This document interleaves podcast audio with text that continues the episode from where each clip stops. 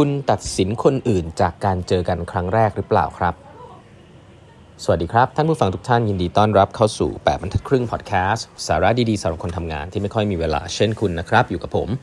ต้องกวีวุฒิเจ้าของเพจ8บรรทัดครึ่งนะฮะครั้งนี้เป็น EP ที่ 1638 แล้วนะครับ ที่เรามาพูดคุยกันนะครับ วันนี้ผมจะเล่าต่อนะถึงตอนสำคัญอันนึงนะน่าสนใจมากเลยนะของหนังสือ Uncertainty นะฮะหนังสือชื่อ Uncertain นะครับของ Ari Kraklansky นะฮะที่ Carol Dweck เจ้าของหลักการ growth mindset แนะนำไว้นะฮะเราเล่ากันมาเยอะแล้วนะฮะถึงเรื่องของการที่คนคนหนึ่งเนี่ย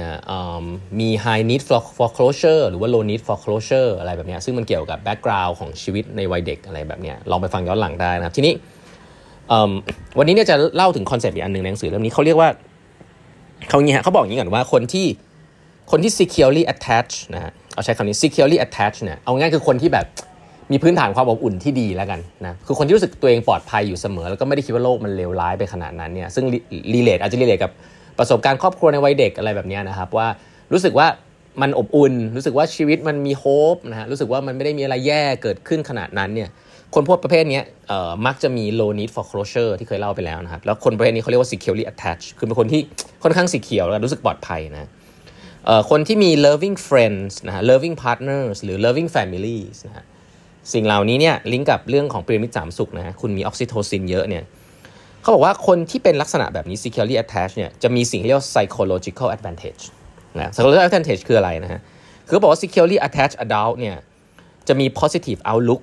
เกี่ยวกับ human relationship เขาจะรู้สึกว่า relationship ดีๆ มันเกิดขึ้นได้นะฮะแล้วก็คนคนนี้เนี่ยภาษาอังกฤษเขาเขาอย่างเงี้ย typically นะฮะ open to hearing both positive and negative information about the close one ก็คือค่อนข้าง open ที่จะรู้ว่าคนคนหนึ่งมีทั้งข้อดีแล้วก็ข้อด้อยนะครับ แล้วก็คนคนนี้เนี่ยมักจะชอบอชื่นชมในสิ่งที่ดีของคนอื่นนะครับ แล้วสิ่งที่น่าสนใจนี้ผมคิดว่าเป็นสิ่งที่สำคัญมาก ๆ เลยคือ giving others these people นะฮะ giving others the benefit of the doubt นะฮะ they empathize with the mental and emotional states of other people ประโยคนี้สำคัญมากนะครับ ผมพูดอีกทีหนึ่งนะฮะคนที่ securely attached เนี่ย คนที่รู้สึกว่าตัวเองมีความอบอุ่นและปลอดภัยเนี่ย ส่วนใหญ่เนี่ยนะครับเขาจะ give others benefit of the doubt they empathize with the mental and emotional states of other people คือเราเคยเจอไหมครับ เวลาเราเจออะไรสักอย่างหนึ่ง แล้วเรารู้สึกว่าคนคนนี้พูดอะไรดีหรือไม่ดีสักอย่างหนึ่งเนี่ยมันมีคนอยู่สองประเภทนะคนประเภทแรกเนี่ยคือคนที่แบบ แล้วผมเจอบ่อยนะ อันนี้ต้องเรียกว่าในสังคมไทย หรือว่าสังคมที่ critical thinking จัดๆเนี่ยนะแบบจะพยายามว่าเฮ้ยนี่ไงเห็นไหมเนี่ยพูดอย่างเงี้ยแสดงว่าเป็นคนอย่างเงี้ยคือพยายามจะจัมอินเลยนะแล้วผมเจอเหตุการณ์นี้บ่อยมากนะครับในในในมิ팅หรืออะไรครั้งที่เราเจอคนที่แบบ average มากๆอะ่ะแต่ว่าเหมือนกับพยายามจะแบบเขาเรียกว่าอะไรอะ่ะได้ พยายามจะ add value ในห้องในห้องประชุมอะก็แบบเวลาเห็นใครพูดผิดพูดอะไรนิดหน่อยก็จะหูจำออกไปเลยจริงตัวเองไม่ได้มีไอเดียอะไรมาก แต่ว่าเห็นใครพูดผิดหรือว่าแบบอาจจะพูดอะไรไม่ดีหน่อย หรือว่าพูดอะไรแบบอาจจะ off off หน่อยเนี่ยก็จะเริ่มแบบพูดออกมาว่าเฮ้ยอันนี้ผิดอันนั้นผิดอะไรเงี้ยซึ่งจริงคนพวกนี้ก็ไม่ได้เก่งอะไรมากนะฮะต้องพูดอย่างนี้ก่อนแต่คนแบบเนี้ยไม่มีสิ่งที่เรียกว่า benefit of the doubt สำหรับคนอื่นครับ คือเขาไม่ได้สงสัยว่าเฮ้ยทำไมคนคนนี้ถึงพูดอย่างนี้ออกมานะ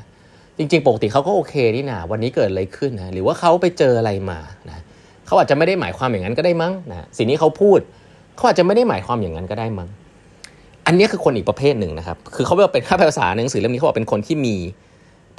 psychological safety แล้วก็ psychological advantage นะ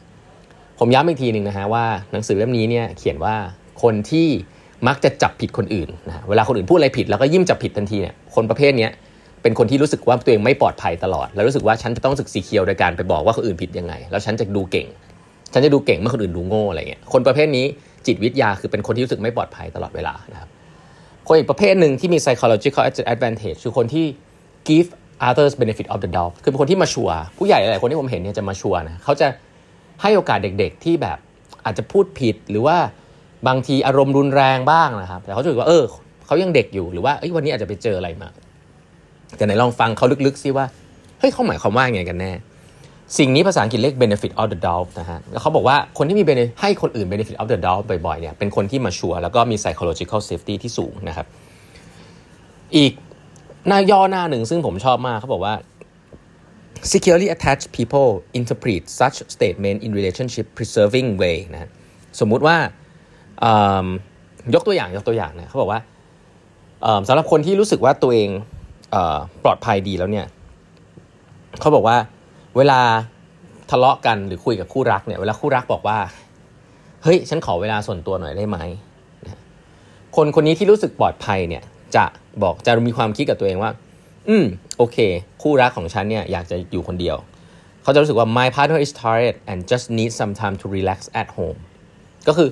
โอเค ก็คู่รักของฉันก็แค่เหนื่อยละมั้งแล้วก็คงอยากจะใช้เวลาพักผ่อนบ้าง อันนี้คือการ give benefit of the doubt สำหรับคนที่ secure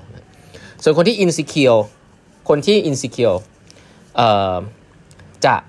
จะนะฮะจะรู้สึกว่า my partner is losing interest in me แล้วก็จะโวยวายนะฮะจะรู้สึกว่าหุยคนคนนี้ไม่รักฉันแล้วอะไรแบบเนี้ยก็นี่คือความรู้สึกไม่ปลอดภัยนะฮะอันนี้พูดถึงในเชิง relationship เนาะแต่ตอนที่ก่อนหน้านี้ผมพูดถึงในเชิงว่า การ give benefit of the doubt คนอื่น การจับผิดคนอื่นนะครับซึ่งสิ่งนี้มีเกี่ยวข้องกับประสบการณ์วัยเด็กทั้งหมดที่ผมพูดถึงนะคือเป็นคนที่ securely attached อบอุ่น รู้สึกว่าโอ้โหไม่ต้องโชว์พาวมาก ฉันก็มีคุณค่าในตัวเองแล้ว เพราะว่าคนรอบข้างฉันโอเค หรือว่าเป็นคนที่แบบ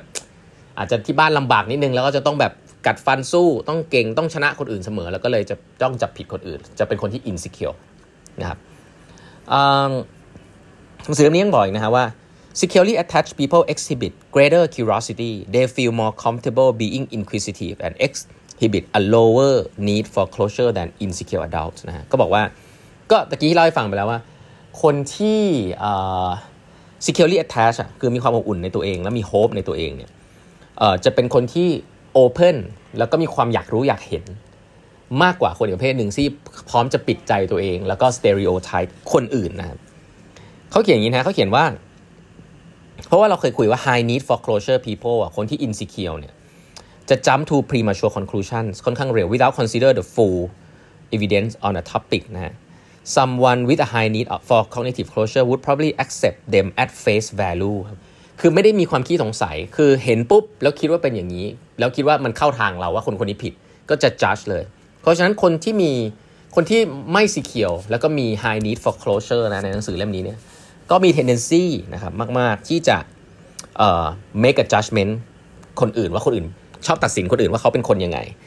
ชอบ stereotype คนนะครับว่าคนคนนี้เป็นยังไง ซึ่งผมเบรกตรงนี้ไว้ก่อนนะครับ เพราะว่าผมรู้สึกว่าประเด็นนี้เป็นประเด็นสำคัญเนะโดยเฉพาะในการทำงานของยิ่งในวัฒนธรรมไทยเนี่ยเราจะมีคนอยู่ 2 ประเภทนะคนประเภทที่ curious ถามคำถามนะแล้วก็พยายามจะสร้าง possibility ใหม่ๆนะครับอีกประเภทหนึ่งคือคนที่มี critical thinking สูงนะครับ แต่ว่าใช้มันผิดเวลา อย่างถ้าเรียนดีไซน์ดิงกิ้งนี่มาจะรู้เลยว่า คนที่ชอบคุณดีไซน์คนอื่น แล้วคิดว่างานตัวเองมีอยู่แค่นั้น ผมเจออย่างนี้เยอะนะฮะ แล้วผมต้องบอกว่าประสบการณ์ผมคือ consider คนเหล่านี้คือ average นะฮะเขาอาจจะเรียนเก่งอาจจะอะไรแหละ แต่ว่าเขาไม่สามารถสร้างสิ่งใหม่ได้ แล้วก็หลาย ๆ ครั้งเขาคิดว่าหน้าที่เขามีแค่นั้นแหละครับ เพราะนั้นคนนี้ก็จะ add value ได้น้อยครับ อย่างมากก็แค่ judge คนอื่นว่า